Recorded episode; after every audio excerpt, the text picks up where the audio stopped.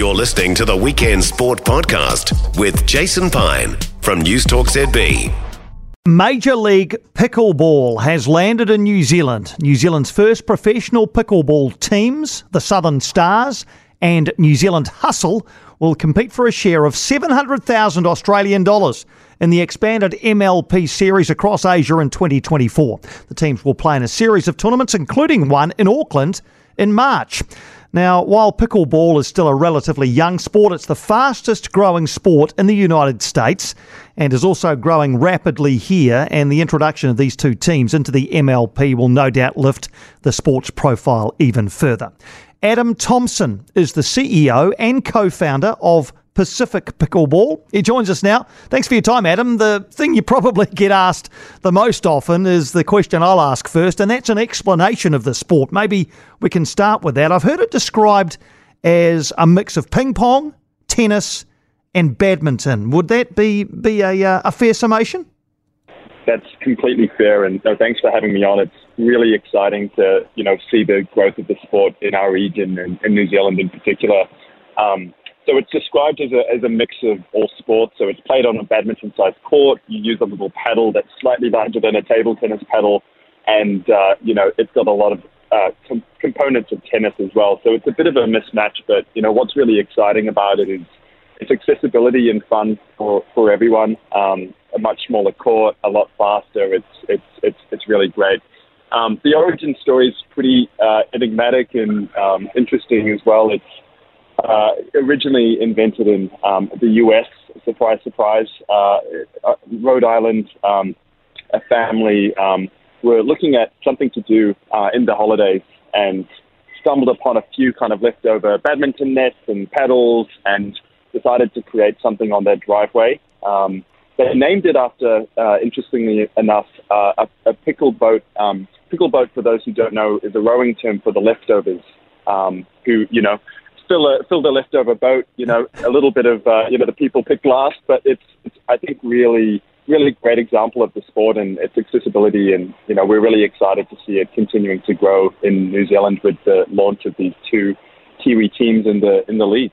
Yeah, tell us about Major League Pickleball. Uh, co-founder of that. Uh, tell us about its origins and, and, and where we are as as we look forward to 2024 with two New Zealand teams involved. Sure. So we're we're really excited to have founded Pacific Pickleball um, a couple of years ago now. Um, we we signed a partnership with Major League Pickleball in the states. Uh, for those who follow the pickleball world, um, or even news in general, they probably saw um, some big names signing on as owners of these uh, leagues in the US. So you, have got the likes of um, LeBron James, Naomi Osaka, Tom Brady, Nick Kyrgios, all signing on as owners of, of teams. Um, the sport's huge in, in the US with over 36 million people playing the sport, and it's really exciting to, to see its continued rise um, in the US um, with big big prize money and um, a lot of people competing. We were really excited to be their first international expansion partner here in Australia. Um, we held uh, five events last year, $200,000 prize money given out to a lot of very talented play, players, including some Kiwi players. Um, and we're really excited to have continued that growth and that expansion into New Zealand and, and Asia with the launch of 12 teams competing in the league. So we've got six events announced um, for 2024. Um, very excited to get down to Auckland. Um, I'm a Kiwi, um, so I'm really excited to, you know, have them down there and, and, and be able to help explain, explain to my family um, what pickleball is. And uh, it's going to be really exciting seeing the introduction of the sport down over Easter at Albany Tennis Centre. What do you think is behind the extremely rapid growth of the sport in a competitive sense, in an elite sense? In a competitive and elite sense, it's really fun to play, and it's one of those sports where you, you don't realize, um, you know, you're, you're playing it and you've been down there four or five hours, and, and suddenly, you know, you're pretty knackered. Um, it's it's a lot of fun. It lends itself to um, viewership really well, and um, I think the number of participants that, that that just play it for fun um, really has led to you know the rise of um, finding a way to go further than just you know having a hit, playing for fun, and, and getting into um, you know, the, the, competitive level of the sport. If you have 36 million people playing it, um, there's always going to be a handful who want to really compete at that top level. So we're really excited um, to have seen that in the US and, to have translated that across um, here in Australia, New Zealand, and, and Asia. And I think New Zealand's a really great example of it, where you've had um, you know the sport growing and, and, and being played at a, a, really good level for some time, and you've got these um, superstars, uh, Matt Carter, who's coaching our New Zealand Hustle team, and Jay Grewal, who's coaching our Southern Stars team, coming through and um, you know competing at that top level, not only in Australia in our in our Pacific Pickleball and Major League Pickleball events, but even across um, across in the in the US where they've been um, able to have great opportunities to play. So, you know, it's something that's fun for everyone. It's easy to learn and play, but it's it's really tough to master. It can get very quick. Um, so, you know, would love to love to see people come down and experience it for themselves. What sort of backgrounds do the, the top, top players tend to come from, Adam? Do they tend to be tennis players, for example, uh, or, or, not?